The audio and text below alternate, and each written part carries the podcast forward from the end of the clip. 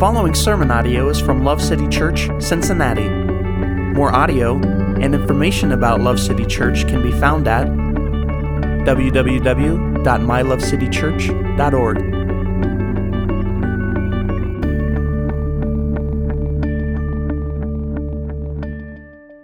If you don't know, I'm Vince. I'm one of the pastors here at Love City Church, and uh, I do a, a, fair bit of the Bible teaching, and that's what I've stepped up to do now. So if you would, uh, please turn to Proverbs chapter 6. We're going to be in verses 1 through 11 today. We're continuing, uh, we've picked back up a series in Proverbs that we started a couple years ago, and uh, similar to the way we're working through the Psalms, we'll come back and, and revisit this wisdom literature from time to time and uh, work our way through it. I think the chances of me getting through all the Proverbs is, in my lifetime is better than the Psalms. I think when I did the math on the Psalms, I need like 60 more years of preaching uh, to make it at our current clip. So we may have to speed that up a bit, but um, in any case, maybe we'll do some side Bible study so I can get through it.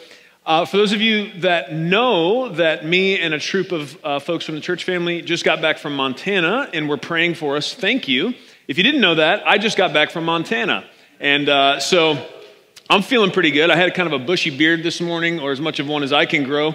Thought about leaving it just for that effect, so you could guys kind of feel the mountains emanating from me, but uh, it was itchy and uh, it annoyed me, so off it went. But uh, just do, seriously want to thank uh, all of you that covered things uh, while we were gone and or prayed for us. We had really blessed travel. Nothing wild happened, and uh, we had a really good time in, in God's creation. So thank you to all that prayed for us. Uh, as I said, we're, we're going to go to Proverbs 6, verses 1 through 11. So hope you found that. If you're still learning to navigate your Bible, look for the book of Psalms. It's the real big one in the middle. And then go forward a bit, you'll find Proverbs. If you don't have a Bible to follow along, uh, we will have the verses on the screens. If you don't own a Bible, please give us the chance to give you one. Uh, we really like giving away Bibles. Amen. Okay, as I said, Proverbs 6, verses 1 through 11 says, My son, you've become surety for your neighbor, have given a pledge for a stranger, if you've been snared with the words of your mouth, have been caught with the words of your mouth, do this then, my son, and deliver yourself. Since you have come into the hand of your neighbor, go humble yourself and importune your neighbor. Give no sleep to your eyes, nor slumber to your eyelids. Deliver yourself like a gazelle from the hunter's hand, and like a bird from the hand of the fowler. Go to the ant O sluggard, observe her ways and be wise, which, having no chief, officer, or ruler, prepares her food in the summer and gathers her provision in the harvest. How long will you lie down, O sluggard? When will you arise from your sleep? A little sleep, a little slumber, a little folding of the hands to rest. Your poverty will come in like a vagabond, and your need like an armed man. Praise God for his word. Today should be fun. You guys ready? All right. Well, first of all, we have this introduction. It starts with my son. And a lot of the Proverbs start that way. A lot of this is from the perspective of a parent sharing wisdom with their child. And I just think right off the bat, we should stop and think about the particular subject matter of this first part of Proverbs 6. And and let that kind of judge us. Uh, and let me say this we sang a song this morning that talks about being saved by, by grace, through faith in Christ alone. And so a lot of today is about work and works. And I just want to make sure you remember as we move through this text today, we're saved by grace through faith in Christ. That's a place to say amen. Now, we're saved by grace through faith in Christ. And what that does is it changes the way that we approach God because probably the most common lie that keeps people from a true and vibrant connection to the God that made them and the relationship He desires to have with them is the great lie that it's works that's going to get us into favor with God or keep us in favor with God. We are saved, we are justified, we are made sons and daughters by grace through faith in Christ alone. However, once that happens, we then have a heart motivation change that begins to it begins to bend our desires and, and, move them in different directions than they used to be. Where we used to be very into serving ourselves, we actually start to feel this, this discernible change that I, I actually I want to serve God. I want to obey Him. I, I, I realize because I've been saved by grace through faith how much He has loved me, and it makes me want to serve Him. And so, the hope today is that we get some more practical wisdom about what it looks like. The desire is one thing, but then having some actual runway of knowing what it looks like to practically obey God in certain areas of life is a lot of what the Proverbs helps us with practical wisdom. Now, my son, right? And I just want those who are parents, those who are actively involved in uh, discipling kids, those, whether you're an aunt, an uncle, whether you just are relationally connected to people that have kids and you get the opportunity to speak into their lives, I just want to right now uh, address the fact that here and throughout the Proverbs, we see this dad speaking to his son about financial issues, right? Work and money and loans, right? And I just, you know, what does that say to us? It says, well, the, the kind of weird taboo ideas we have around money sometimes maybe shouldn't be there. I'm going to go out and say they really definitely shouldn't be there. Jesus actually talked more about money than he did heaven and hell combined. You find that interesting? I find it very interesting. What does that mean? Does it mean Jesus was actually just all about money? No, but he's actually really wise and understands what it takes to live in this world that he's built for us, and that there's great blessing potentially through handling finances correctly and with a correct perspective. There's also great potential destruction when we do that wrong, right? And he loves us, so he gives us instruction. And so, really, what I'm kind of pressing for here is for parents, those that have the opportunity to speak into the life of kids, talk to them about work and finances and loans and credit. There's a bunch of kids that they, they get out of high school and they get out on their own, and nobody's ever talked to them about the basics of finance. And it really can be disorienting. Can, is anybody in here can give me a witness that I'm not making stuff up? Does anybody in here feel like maybe they were slightly, potentially underprepared for the world financially when they got set off on their own? Yeah.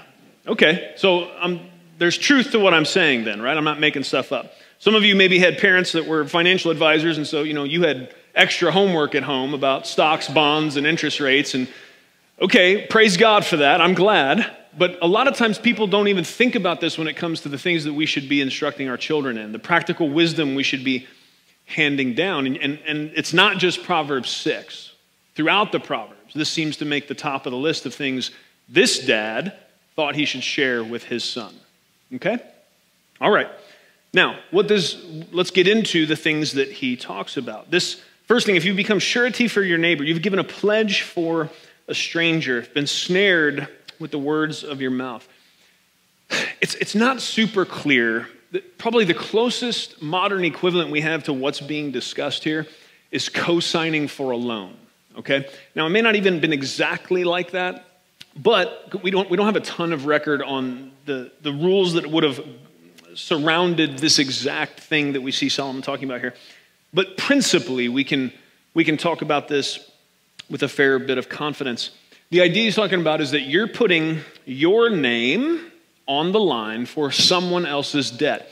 There's a little debate on whether this is talking about uh, you know, past debt, something that somebody's already owes, or if it's something in, in the future. One commentator I read said that particularly he thinks it has to do with almost just signing off for an open line of credit for someone else, right? And one thing that we need to think about is, and I, I would lump in with this idea of co signing for a loan. Also, let me say this about the Proverbs. The Proverbs are oftentimes, and we're going to see this today, they're oftentimes one sided in their view of wisdom. Now, if you go through the entirety of the Proverbs, you'll oftentimes see something that looks at the other side of the issue. But individual Proverbs, right, for those who are prone to go to the Bible looking to affirm what they already like, they may like the Proverbs. Because you can find ones like, oh, yeah, I agree with that. But then if you run a few chapters later and take a look, you'd find one that says the exact opposite. And I'm going to show you how we deal with that. But we, we got to remember that as well, okay, as we're working through this book. Now, when it comes to co signing a loan, I would even put, I would lump into this the idea of loaning out money to people. there's, I think there's a high degree of wisdom in this principle. This is not a hard and fast rule. This is not something that uh, I, I, would say is some kind of ironclad, uh, hard line in the sand that you need to follow. But I think there's a lot of wisdom in this idea. You should not co sign for a loan for someone or loan someone money unless you've already prepared in your heart that you're willing to pay for that loan and or not get that money back. I think there's a lot of wisdom in that. Many relationships have been destroyed, families broken apart, many issues created by, and that's very complicated, isn't it, right? Because oftentimes the person that may be coming to ask for you to co sign a loan or ask to borrow money they may not be a shyster or a charlatan or trying to intentionally pull anything off. They, they may and probably do, if they're dealing with all you find quality people, they probably have the best intentions. I'm, I'm going, I'm actually absolutely going to pay this loan. I just need you to co sign, or I'm absolutely going to pay this money back. Uh, I just need this amount of time. And, but their intentions and, and what happens then in life can maybe not line up. You guys ever had something, anything in life unexpected happen? I have a few things. Lots of things all the time, right? And so there, part of what we're, we're seeing here is, is A, in general, it may not be a great idea to co-sign loans. In particularly, though, I think there are some circumstances where maybe that's warranted. Um, but I think there's a lot of wisdom in the idea of if, if you sign for somebody else's loan, just be ready, all, have it decided. If they falter on this thing and I have to pay it, I'm okay with that. And I would just humbly submit to you that if you're not there, then, then that's another reason maybe to go on the con side of the list when it comes to deciding if you're going to do that. Okay? Is that all right? and, and let's also think about this. It's not just potentially bad for the one who's on the hook for co signing or loaning out money to someone if the, either the person defaults on the loan or the money is not paid back. Uh, co signing for someone, loaning people money, it, it can set a snare for, for that person as well. And so sometimes what, what's happening is when, when someone comes needing to borrow or needing to have a line or a uh, loan cosigned for, it's not always the case, but sometimes it's the case that either poor choices up until then have led to the need for a cosigner or a loan, or maybe it's inexperience. And so that may be an opportunity for somebody that maybe is farther along and understands these things better or has a perspective that will allow them to see, hey, why are you in this situation? Uh, the most loving thing to do there may be to sit down with them and ask some good questions and have a conversation. And of course, that is all predicated on humility of the person that came to ask and being willing to listen. But um, honestly, you know, co signing for somebody or loaning someone money, isn't it hard sometimes to balance what generosity and loving people looks like with not getting in the way of God maybe teaching them something through difficulty? That's a, is that a hard line for anyone else to walk? It is for me sometimes because my heart goes out to people. You know, what, and even I don't care if they made bad choices, I still want to help them right? I don't, I don't want people that I love and care about to, to suffer. And I know there's been times in my life where I've jumped the gun and, and I had the ability to alleviate pressure off of somebody. Uh, and, and, this is in various different ways. And maybe what I should have done was pray for them and walk with them through it, but not pick the thing up and carry it for them. You understand what I'm saying? And how, well, how do I know the difference, man? You're making things complicated now. I, I, know, and the Bible does that a lot. And, and part of what it's doing is pushing us right back to the feet of Jesus and us singing that refrain we started the service with I depend on you. It's not always going to be super clear. You are going to need the help of the Holy Spirit to discern your way through many of these situations. Uh, and I'm really thankful that his promises, if we'll ask for wisdom, he'll give it. Right. Amen. Whoa, you put me on the spot. That's all right. I know, that's really scary. It's fun for me, though. Your face is, you know, it's kind of like a deer in headlights, so keeps things spicy for me. Okay, now then, I think that's about it on that. So then there's this, there's this pivot.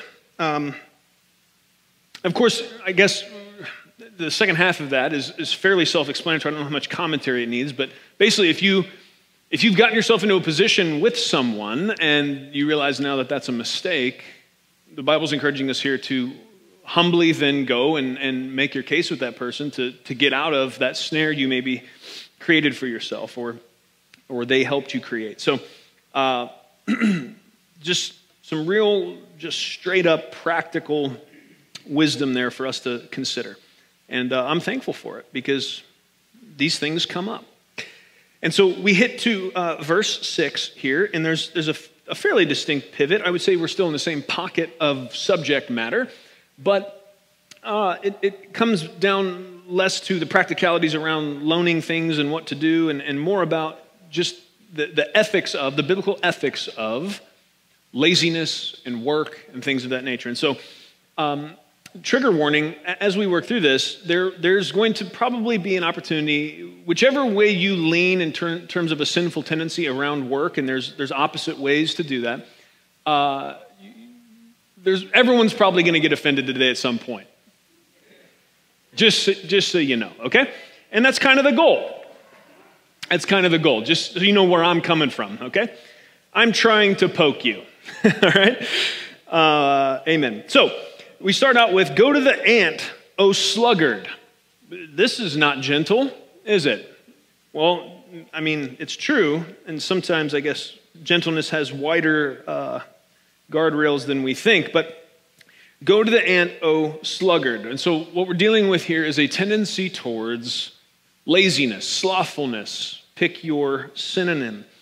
And uh, the proverb writer suggests that we look to the ant because the ant uh, is wise. And how is it wise? Because it prepares food in the summer, gathers provision in the harvest. It, it works when it's time to work, and it rests when it's time to rest. Instead of avoiding work whenever possible and resting as much as possible, which is the tendency of the sluggard, okay? Now, uh, this is not all that the Proverbs have to say in addressing somebody that has a tendency towards laziness or being a sluggard. Um, of course, we have the, the warning at the end here a little sleep, a little slumber, a little folding of the hands to rest. Your poverty will come in like a vagabond, your need like an armed man. If you're perpetually, continually have a tendency towards laziness, procrastination, and things of this nature, uh, there will be consequences. It's a pretty basic way to say what's being said here.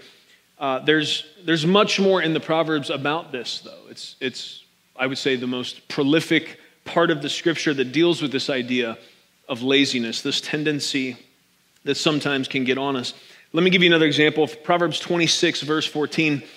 As this is funny, as the door turns on its hinges, so does a lazy one on his bed. The it's moving a little bit, but boy, it's hooked to them hinges. It ain't getting off of there, right? As a door turns on its hinges, so does a lazy one on his bed. This is Proverbs 26. 15, it gets even, I think, better. Verse 15 A lazy one buries his hand in the dish, but is weary of bringing it to his mouth again. You know, I can't help but think of Jabba the Hutt. It's like, you know, like fall asleep mid mid grab of the dish, right? Just so lazy. Uh, that's verse 15. Verse 16, a lazy one, this, hear this. So, what did it say? A lazy man's like a door that turns on its hinges, uh, like somebody that will bury their hand in the dish, but can't, can't even bring up the umption to bring that thing back to their mouth. And then this a lazy one is wiser in his own eyes than seven people who can give a discreet answer. Huh. And I'll tell you, I have run into this. What is that talking about? Oftentimes, people that have this tendency towards laziness, a disposition, a sinful disposition towards laziness, they will often think that they're smarter than everybody else because they've figured out how to be lazy and survive. Anybody else ever met someone like that? Don't say their name.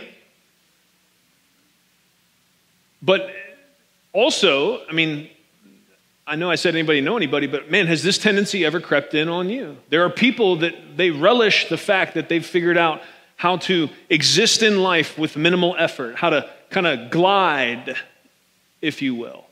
And scripture puts absolutely uh, no value in that approach. That's not something to be commended.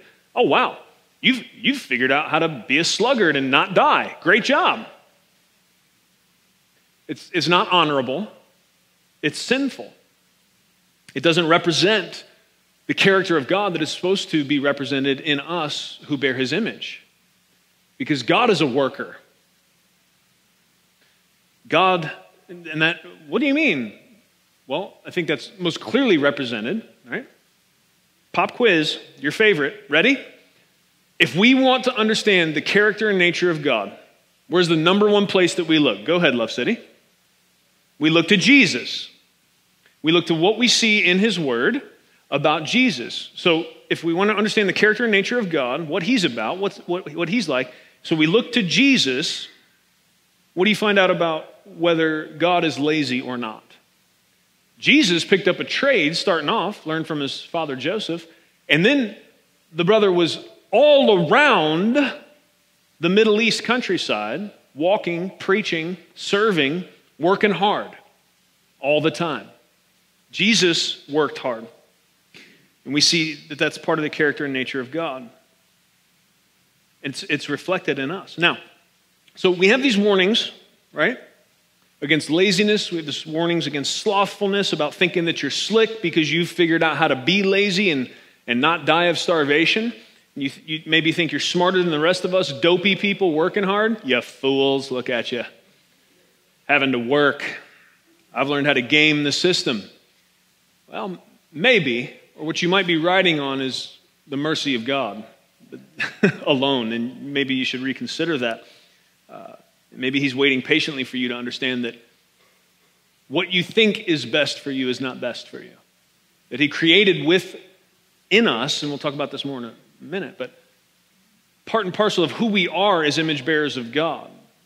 We have a need for purpose, and work is part of that. It always has been from the beginning. But let me let me flip the coin because we have to do that. Remember how I told you in the, in the beginning of this? The Proverbs are oftentimes one sided. Every proverb isn't going to take, always take the coin and, and flip it over for you.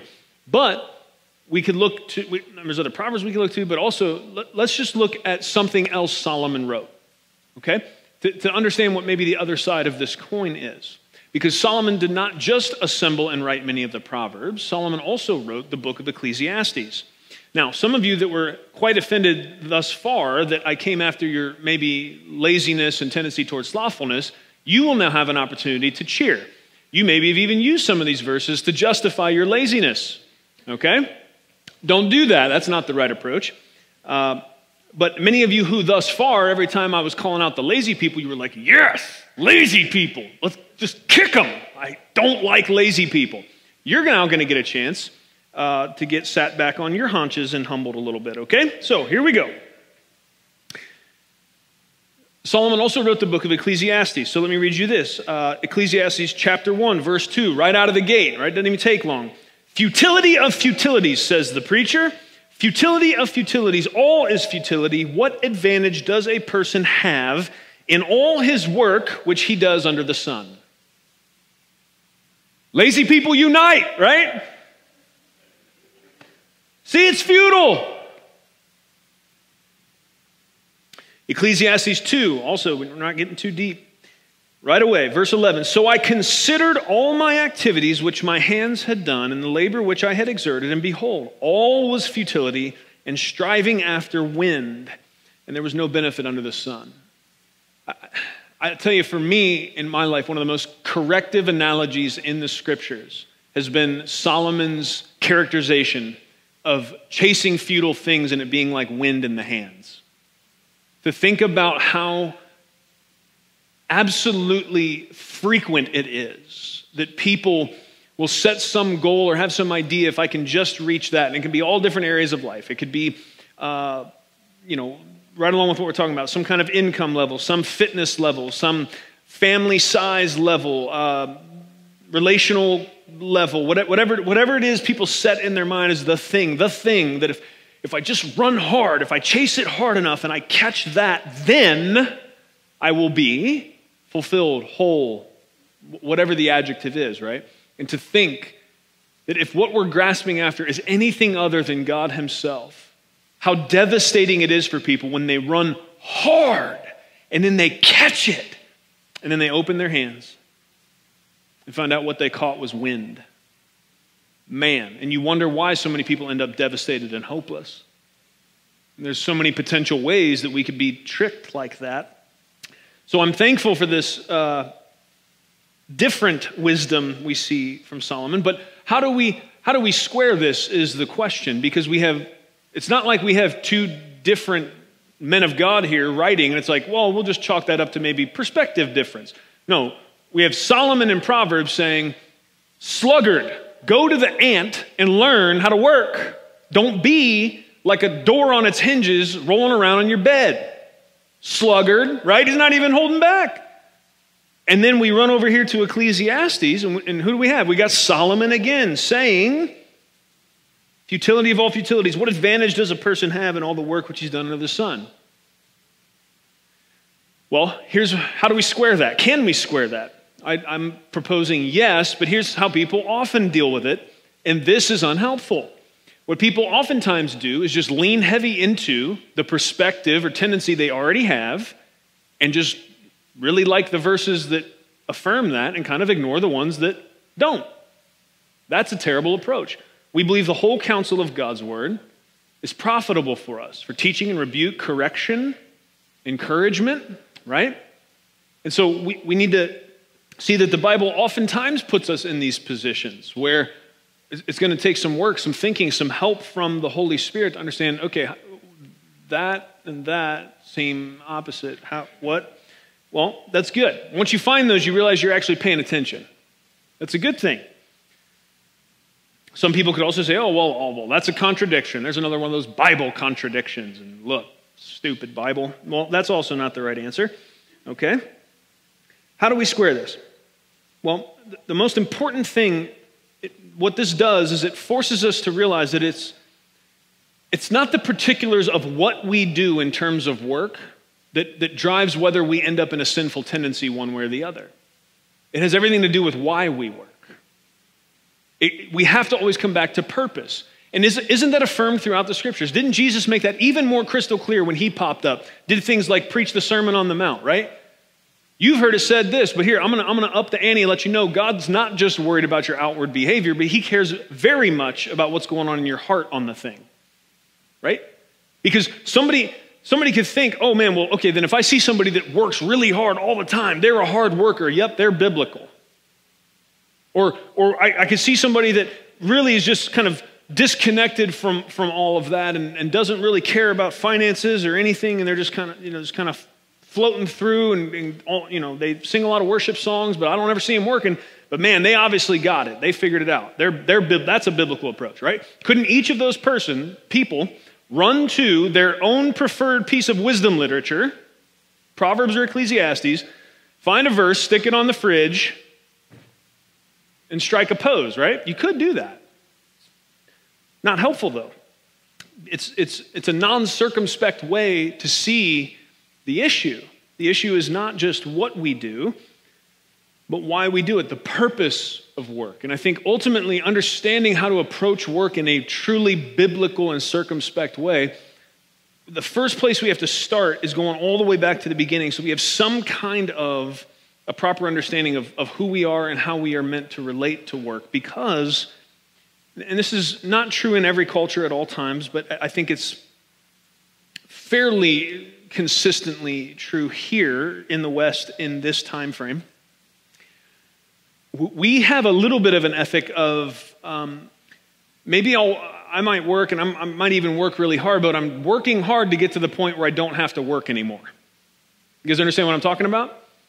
Everyone calm down, especially those of you that are over 40. I'm not coming after the idea of retirement altogether. It's okay, all right? So just take a breath. But what I do want us to think about is what is the ultimate purpose for us as humans, being image bearers of God, placed on this earth as his representatives? Because oftentimes people think of work, they think of Genesis 3, right? When when Adam and Eve, they, they, they, believe the lie of the devil that God's holding some good thing back from them in that forbidden fruit, and so they choose to disobey God. And as consequences are being laid out, one of the things that's said to Adam is, now you're going to work by the sweat of your brow. Now, what used to just grow and you'd be able to walk through the garden and just pick it, you didn't have to do a whole lot with it. Now it's going to be toil for you. I think some people draw from that maybe a, a, a partial conclusion that leads to an overall uh, problematic view of work and humans. They think, oh, well, see, work is a part of the, the fall, the curse. Well, if we just back up a couple chapters, you'll see that when God first made Adam and Eve and placed them in the garden, that off the rip, from the beginning, they had a job to do. There was attending to the garden. Now, there, we didn't get a detailed list of what that meant, but Adam and Eve did have a purpose, a job, a stewardship position representing God in the place where He put them. And this was before the curse. Okay? So that was a long way for me to say this. Let me summarize it, bottom line for you. Work is not a result of the curse. Work is a part of our very nature as image bearers of God. Adam and Eve had a purpose and a job to do on God's behalf in the earth before sin ever entered the picture. Now, is, would the work of the garden have been a lot more fun than the work after and a lot of the work we're doing today? I'm going to go with yes. You know what I mean? Sure, probably. You know, naked fruit picking, maybe do a little trimming here and there on the trees uh, and, and whatever else. You know, yeah, sure, yes. And, you know, like descriptions of the cool of the day and all of that probably wasn't 97 and 100% humidity like we have coming up in the Ohio Valley next week. Praise the Lord. Just got back from Montana. Anybody ever thought about planting a church in Montana? Just see me after the service.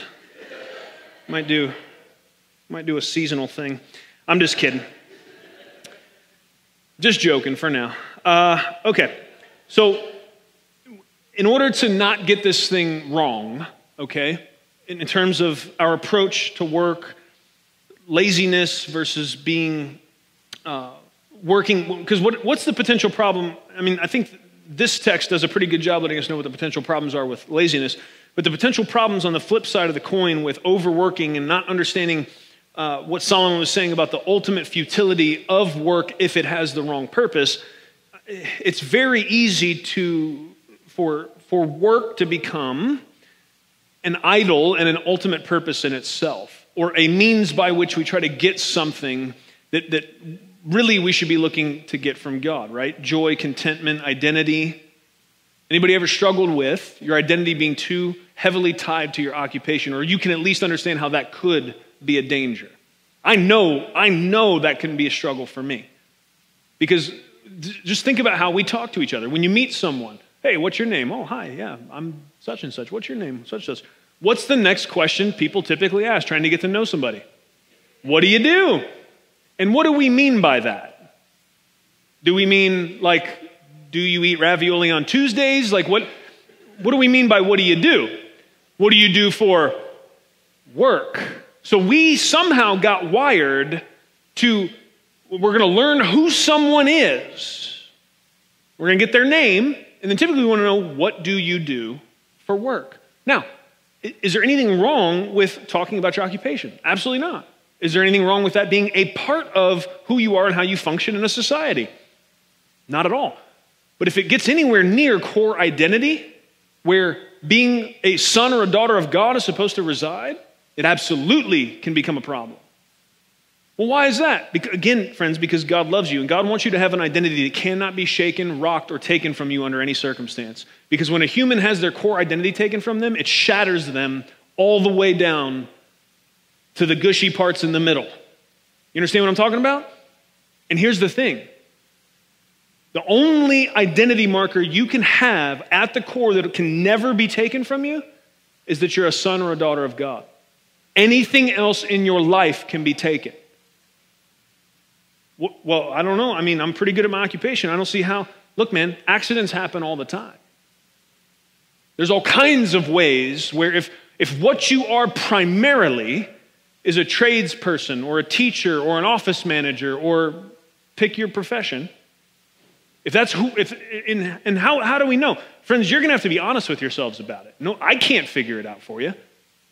But when you think about who you are, what comes to your mind first? What comes to your heart first? And it may not be, even be an occupation in the marketplace, it might be an occupation in the home. Mamas.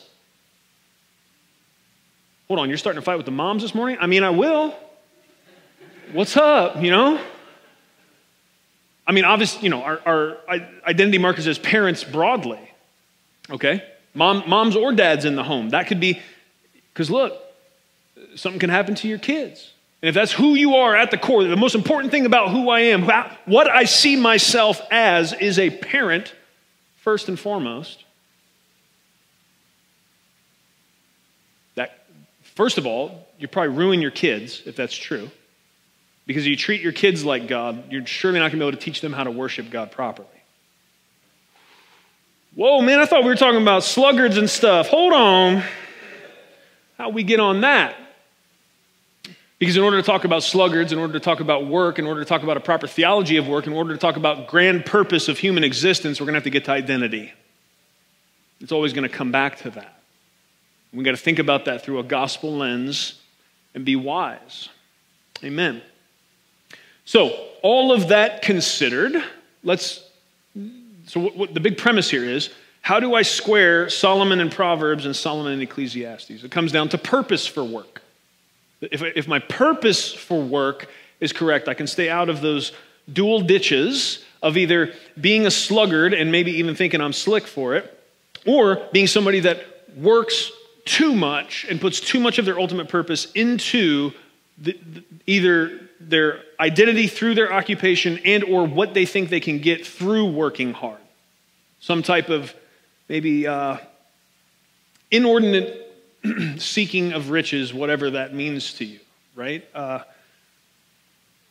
different people would have different standards of what that is, but it doesn't matter. We're talking about heart stuff here. We're talking about the stuff the Lord seems to care about most. So, if, if what we need then is a good theology of work, a good purpose for work, then the next question that I'm sure all of you are asking, because you are very wise, is okay, great, I can see that. So, why should we work? Great question. Let's talk about that. I'm going to give you a few things. The first one may not seem real spiritual, but it is. Why should we work? To provide for our needs. What? I thought, I thought you were, were going to say something mind blowing and, and very spiritually tantalizing. No, we work to provide for our needs. And here's one, one way we really can navigate this whole kind of discussion around sluggishness and laziness versus work and potentially an idolatry and, and occupation and all of that.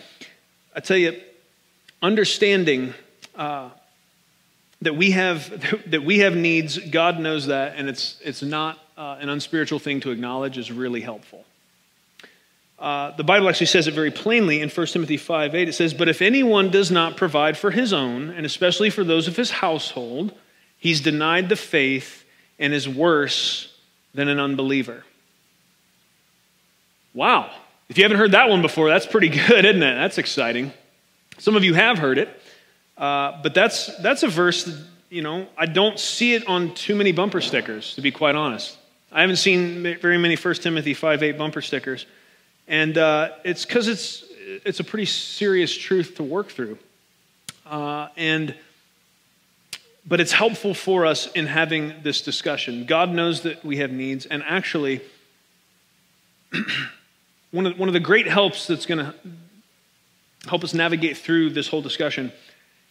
This is, a, this is one of those areas where this, the sacred and secular divide that we imagine in our minds becomes very prominent. It, it, we can expose it in talking about these things.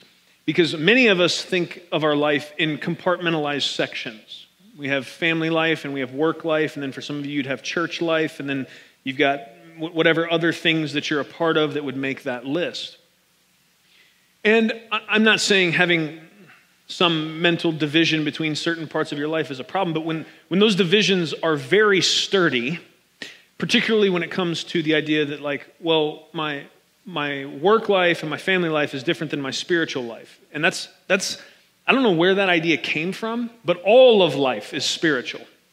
And all of life, according to God and His Word, is meant to be worship. And so thinking about my work as worship definitely changes some things in the way I navigate it. And thinking of my life not in these little bifurcated sections, but thinking that, you know, yes, there is a difference between family, home, and work, and there, there's some practical differences there, but in terms of what, what is overarching and governing all of that, where, where, where are the doors between those things?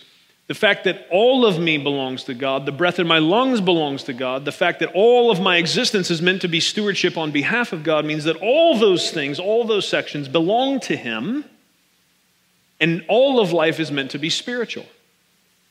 And so that's really helpful if we can start to apply that to the way we think about work and the way we think about navigating the subjects that Proverbs 6 thrust us into today.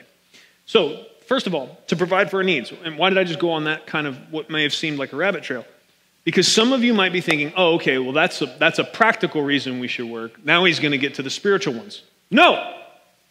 Providing for the needs of your family and for yourself is a spiritual practice if thought about correctly. Amen. What did he say? If anyone does not provide for his own, especially for those of his household, he's denied the faith and is worse than an unbeliever. Does it sound like in the mind of Paul this is, we got secular and sacred, we've got spiritual and unspiritual. No, man, it's all blended together. When I did that, do you think I was going to do a magic trick? Like I'd have a coin or something? I can't do any magic, so don't get your hopes up. That won't be happening. All right. Why should we work? To provide for our needs. Second thing I'm going to give you to be generous. Let me read you this. I don't have a ton to say about this, I just let the, the scriptures do it. Okay? 2 Corinthians 9, I'm starting in verse 6. Now I say this the one who sows sparingly will also reap sparingly, and the one who sows generously will also reap generously. Each one must do just as he has decided in his heart, not reluctantly or under compulsion, for God loves a cheerful giver. And God is able to make all grace overflow to you so that, always having all sufficiency in everything, you may have an abundance for every good deed. As it is written, He scattered abroad, He gave to the poor, His righteousness endures forever. Now, he who supplies seed to the sower and bread for food will supply and multiply your seed for sowing and increase the harvest of your righteousness. You will be enriched in everything for all liberality, which through us is producing thanksgiving to God. That verse 11, in some of your translations, I want to say it's the NIV, it says, You've been made rich so that you can be generous on every occasion. That verse was one of the first verses that Natalie and I grabbed a hold of when we got married. We were 18. I was making 10 bucks an hour working uh, rehab in houses. And uh, there, it didn't feel like we had been made rich so that we could be generous on every occasion. You know what I'm talking about? Uh, but I had to, I had to have my, my perspective realigned and understand that God, of course, if you just go to comparison other places today, but then throughout time, um, I actually had been made rich by many people's standards. But secondly, and more importantly, um, what God had entrusted me with, He expected me to be generous with. Right now, not wait till I get to where I think, oh, now I have enough to be generous, but to be generous now. To be generous on every occasion, even. And so we, we've done our best to walk in that and obey that through our life and marriage and with what God has entrusted our family to steward. And I'll tell you, uh, God does give seed to sowers.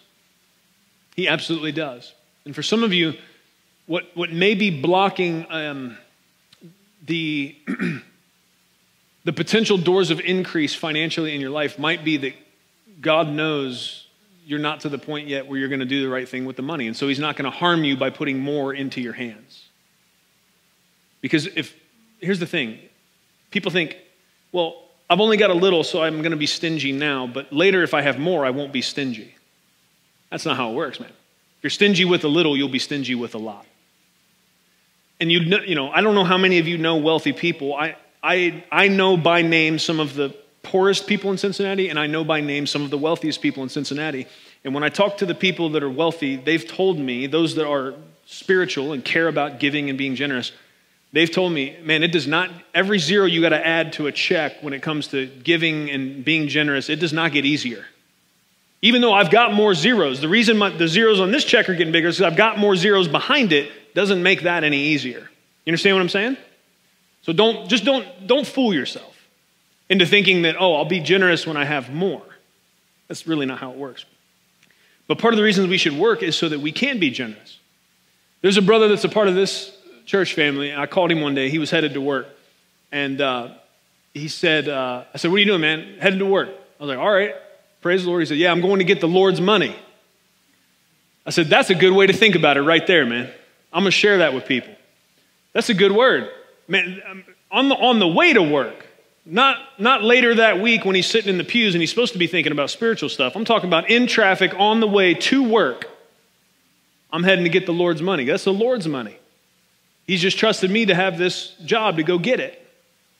And then I'm going to ask him what he wants me to do with it. Is that helping you, man? That's the right way to think. It really is. I know for some of you it's foreign and it feels weird. You're like, ooh, what? Is this a cult? No, not really. Not at all. I know it might sound that way to you, but I'm just teaching what the Bible teaches. And let me, let me help you. Here's, here's, you could be worried it was a cult if it wasn't for this right here. Because all I'm doing is all I'm doing is reading the word to you and talking about it. So you'd have to decide all of Christianity is a cult, and maybe some of you do think that, but let me help you with something. Cults don't talk like this. Rewind, go to verse 7. Each one must do just as he has decided in his heart, not reluctantly or under compulsion, for God loves a cheerful giver. Man, isn't that cool? Aren't you glad that's in the Word? That helps me know I'm not a part of a cult. That I've jumped into this thing following Jesus, that I, I, didn't, I didn't just pick the most eloquent cult leader throughout history in following Jesus. Because cult leaders don't talk like that. Everyone must do what they have determined in their own mind. And God loves a cheerful giver. That's, that's not the words of somebody that's trying to twist and coerce and manipulate and get people to do what they want them to do. Now, I know there's people that have taken other scriptures and used it to guilt people into giving and doing all kinds of stuff. And look, if they don't get that right, they're going to answer to the Lord about it. They're going to answer to Revelation Jesus about it. You understand what I'm talking about? Fire in his eyes, Revelation Jesus is going to have a talk with them about manipulating his sheep using his word to try to get them to give under compulsion. I mean, I might be around the corner peeking at that discussion, but I don't want to be in it for sure. I'm stay way away from that. I'm real thankful that God loves a cheerful giver. Now, some of you, little rapscallions, you hear that and you're like, hold on, hold on, that's in that's what'd you say that is? 2 Corinthians 9, 7. Okay, I like that verse. Because here's the thing: I hate giving, so that means I don't have to do it. well, I guess you could take that approach, and we'll pray for you, and I believe the Holy Spirit will help you eventually. But, but let me just, I'll, I'll give you a cheat code here on, on getting out of that, because that's definitely not the right answer. A, a better approach, I'm joking, but we should be honest about asking this question Am I a cheerful giver? And if the answer is no, then that's genuinely, man, something you should go talk to the Lord about. That's something to pray about. Lord, why don't I enjoy giving? And there could be all kinds of complex reasons why. Uh, but it's, it's something that should be worked through because God, here's, but here's what I'm really thankful for God's will for us is that giving and generosity would be a joy for us and not a burden. And he, and he, he pushes us towards that as opposed to just, just begrudging obedience. God is about our joy. Are you thankful about that? I'm thankful that God is about our joy, even in our obedience to Him, even in our obedience to Him in things that may seem hard on the surface. God wants it to be joyful for us, and He will help us to get there. Amen. I, would, I would also just encourage you that this idea of generosity, it's not relegated to the financial realm alone. I, I would encourage you to think about that also in terms of service and, and spending time uh, with people and for people and serving among the family of God. Um, one really good barometer, one really good indicator of where you're at in terms of growth and spiritual maturity and discipleship. If, if, if you're someone that thinks about such things and cares about, all right, Lord, like help me know where am I at in, in my journey? How, what, where am I at in, in that process you promised to be conforming me into your image? Am I growing? Am I moving more to being more like Jesus and less like uh, my rapscallion old man self, right? One really good indicator is how much joy do I get? How much desire do I have for serving others? Because if, if we're being made in the mold of our master, who was the highest and went the lowest, who was the servant of all, who could, and that's the, th- when you think about Jesus' life and, and even the idea of work, I'm, I'm looping back around to that. Like, man, if, if I was God with all God's power, would I have come and walked around? No, man, I would have floated everywhere. Like, I mean, I, I traveled this week. I found myself wishing we had figured out teleportation by now. Like, what are we doing? Right? But Jesus came and walked in the dust and worked and sweat. Man, I'm so thankful. To do what? To serve us. When we talk about the sacrifice of Christ, we often think about the cross, and that's absolutely right. That is the pinnacle of Christ's sacrifice. But you understand the sacrifice began the moment he emerged from Mary's womb and breathed air on this wretched dust ball of an earth. You know what I mean? Every, it was sacrifice from the jump. His whole life was an incredible laying down of himself to serve us. Man, that's awesome. And I want to be more like that. I hope you do too. And I want to do it joyfully. I don't want to serve out of obligation. I want to actually have a smile on my face when I'm serving people because I'm actually enjoying it.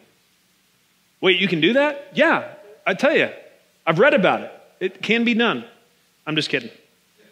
I do enjoy serving people most of the time. so, to provide for our needs, to be generous. What are we talking about? Why we should work. What purposes can we put behind work that will keep us out of trending into laziness and trying to avoid work, or B, ending up in, in, in the ditch of idolatry and making work a, a God? Okay? How we do that? Our purposes for work have to be in line. To provide for our needs, to be generous. Thirdly, to glorify God. Let me read you this Colossians 3, verse 23. Whatever you do, whatever you do, and this would fix any misconception someone's had thus far in this sermon that I'm talking about work in, in terms of only physical labor or something like that. There are all different ways that we work in the home, out of the home. All different things constitute work. And, and this gives you this all encompassing phrase. Whatever you do, I'm in Colossians 3, whatever you do, do your work heartily as for the Lord rather than for men knowing that from the Lord you will receive the reward of the inheritance. It is the Lord Christ whom you serve. If thus far you've said, yeah, man, look, I get all this stuff about spirituality and work and all that, but man, look, you do not know the people I work with, you don't know the people I work for. It's not, I can't do it. Well, I get it. There are difficult people. I've had difficult bosses. I understand. I've worked with people that man, what's, what's a pastoral way to say this? You want to smack them sometimes. Um, was that a pastoral way to say it? Probably, um, probably not good. I'll keep working on that. How do I say that better? Uh, but that's just being honest, isn't it? Um, there are people like that. But this man, this verse will help you if you can get a hold of it. Do your work heartily as for the Lord rather than for men. Now you can call me hyper spiritual, you can do whatever you want, but there's times, man, where I'm I, I do trades work, and there's times it's hard. There's times when it's not, I am not having fun. And sometimes, like, man, why am I doing this? And there are many times I will think, about, or I'll, I'll just think, man, I, if I could just slack off for a minute here.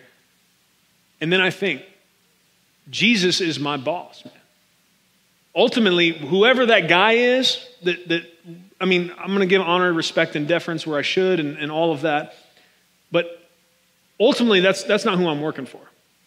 I work for the King of Kings. And if, if the King of Kings standing there watching me work, how would I work? And I try to do that all the time.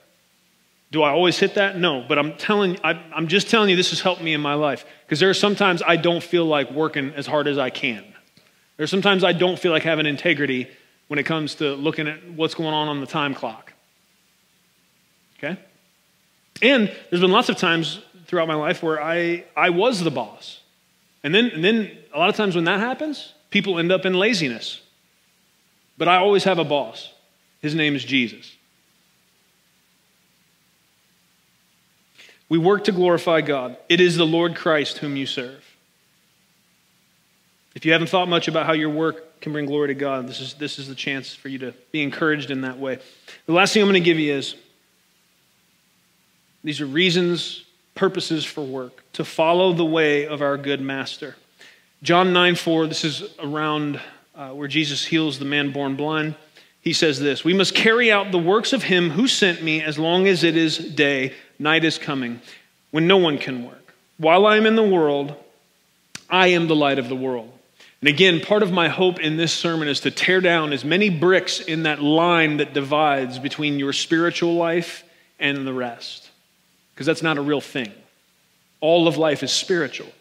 And so here we have Jesus talking about being the light of the world, doing the works of the Father while it is still daytime. And what I want you to see is that that can, what did Colossians say? Whatever you do, work is unto the Lord. And so, whether that's us out evangelizing, whether it's us doing outreach, whether that's us doing work here in the house of the Lord, direct discipleship things, direct evangelism things, missions things that, that is very easy for us to connect to the overall mission of God. Whether we're doing those things, yes, do those unto the Lord. That's a little easier to keep the connection.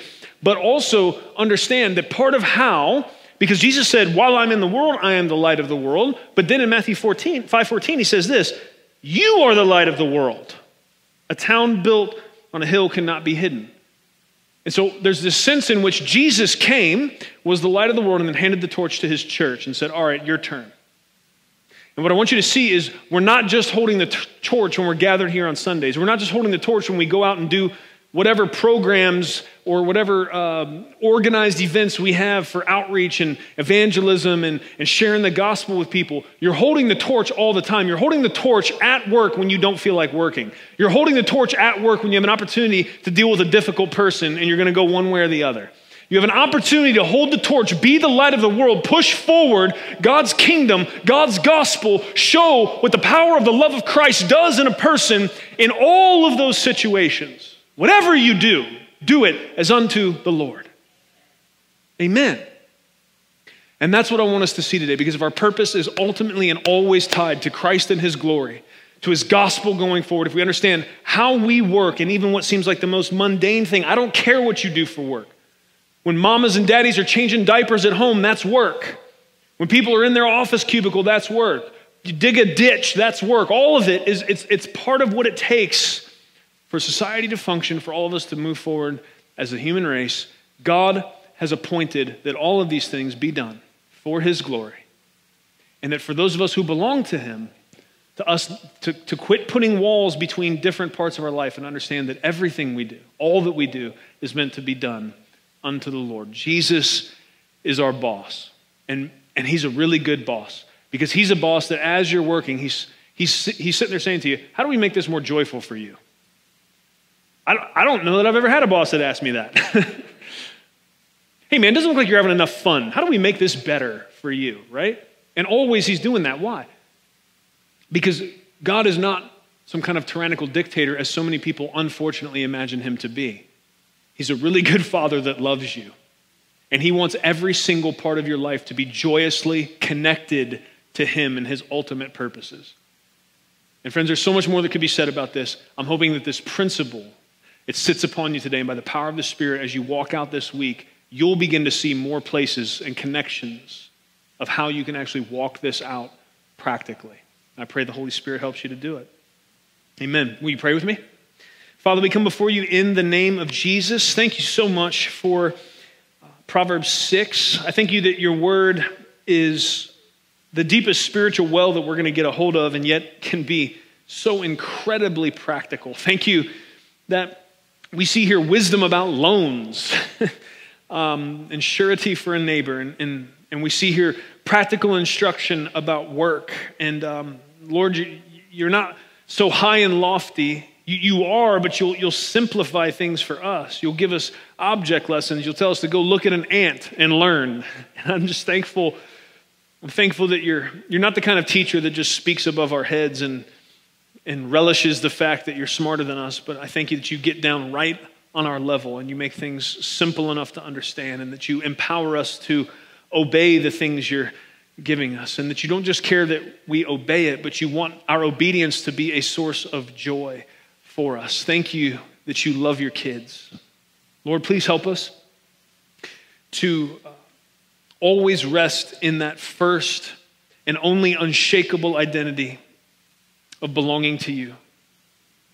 May the fact that we are sons and daughters of the Most High God be the actual first thing that comes to mind when someone asks, Who are you? And God, I ask that that would keep everything else in its proper place. Help us throughout this week to contemplate these biblical reasons for work. Help us to repent where necessary when our reasonings have gone astray. Um, help us, God, to understand that ultimately we are, we are stewards of all that we've been entrusted to hold, and that would include even the breath in our lungs. And so, help us go from here, seeing ourselves as sons and daughters, stewards, ambassadors, lights in this world. For your glory, Master, and our good. In Jesus' name, amen. Thank you for listening to audio from Love City Church, located in Cincinnati, Ohio. Feel free to make copies of this message to give to others, but please do not charge for those copies or alter the content in any way without permission. To give or find out more about Love City Church, visit www.mylovecitychurch.org.